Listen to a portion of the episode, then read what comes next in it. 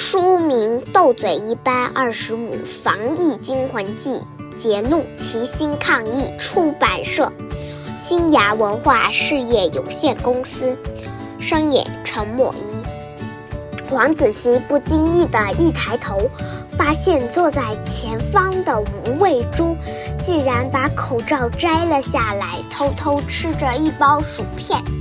跟他隔着一条河的黄子琪，立马喊出声来：“猪猪，你不能在学校吃东西啊！”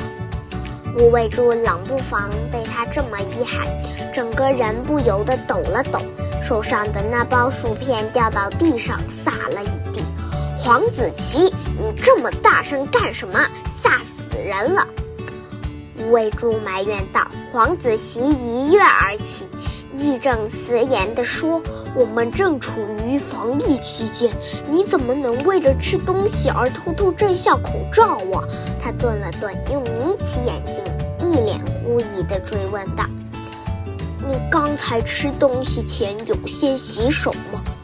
被他这么一问，吴卫珠顿时脸上一红，有点心虚地为自己辩护道。我不过就是吃几块薯片，前后只是几秒钟的时间而已嘛。黄子琪摇摇头，啧啧的道：“感染病毒不就是一瞬间的事吗？不管是两秒钟还是两小时，一旦沾上了，就是沾上了。”维珠无言以对，只好乖乖的把薯片收起来。但当他想到自己从此不能在学校吃零食，便难过的几乎要哭出来，小声的咕噜道：“往后的日子我该怎么过才好？”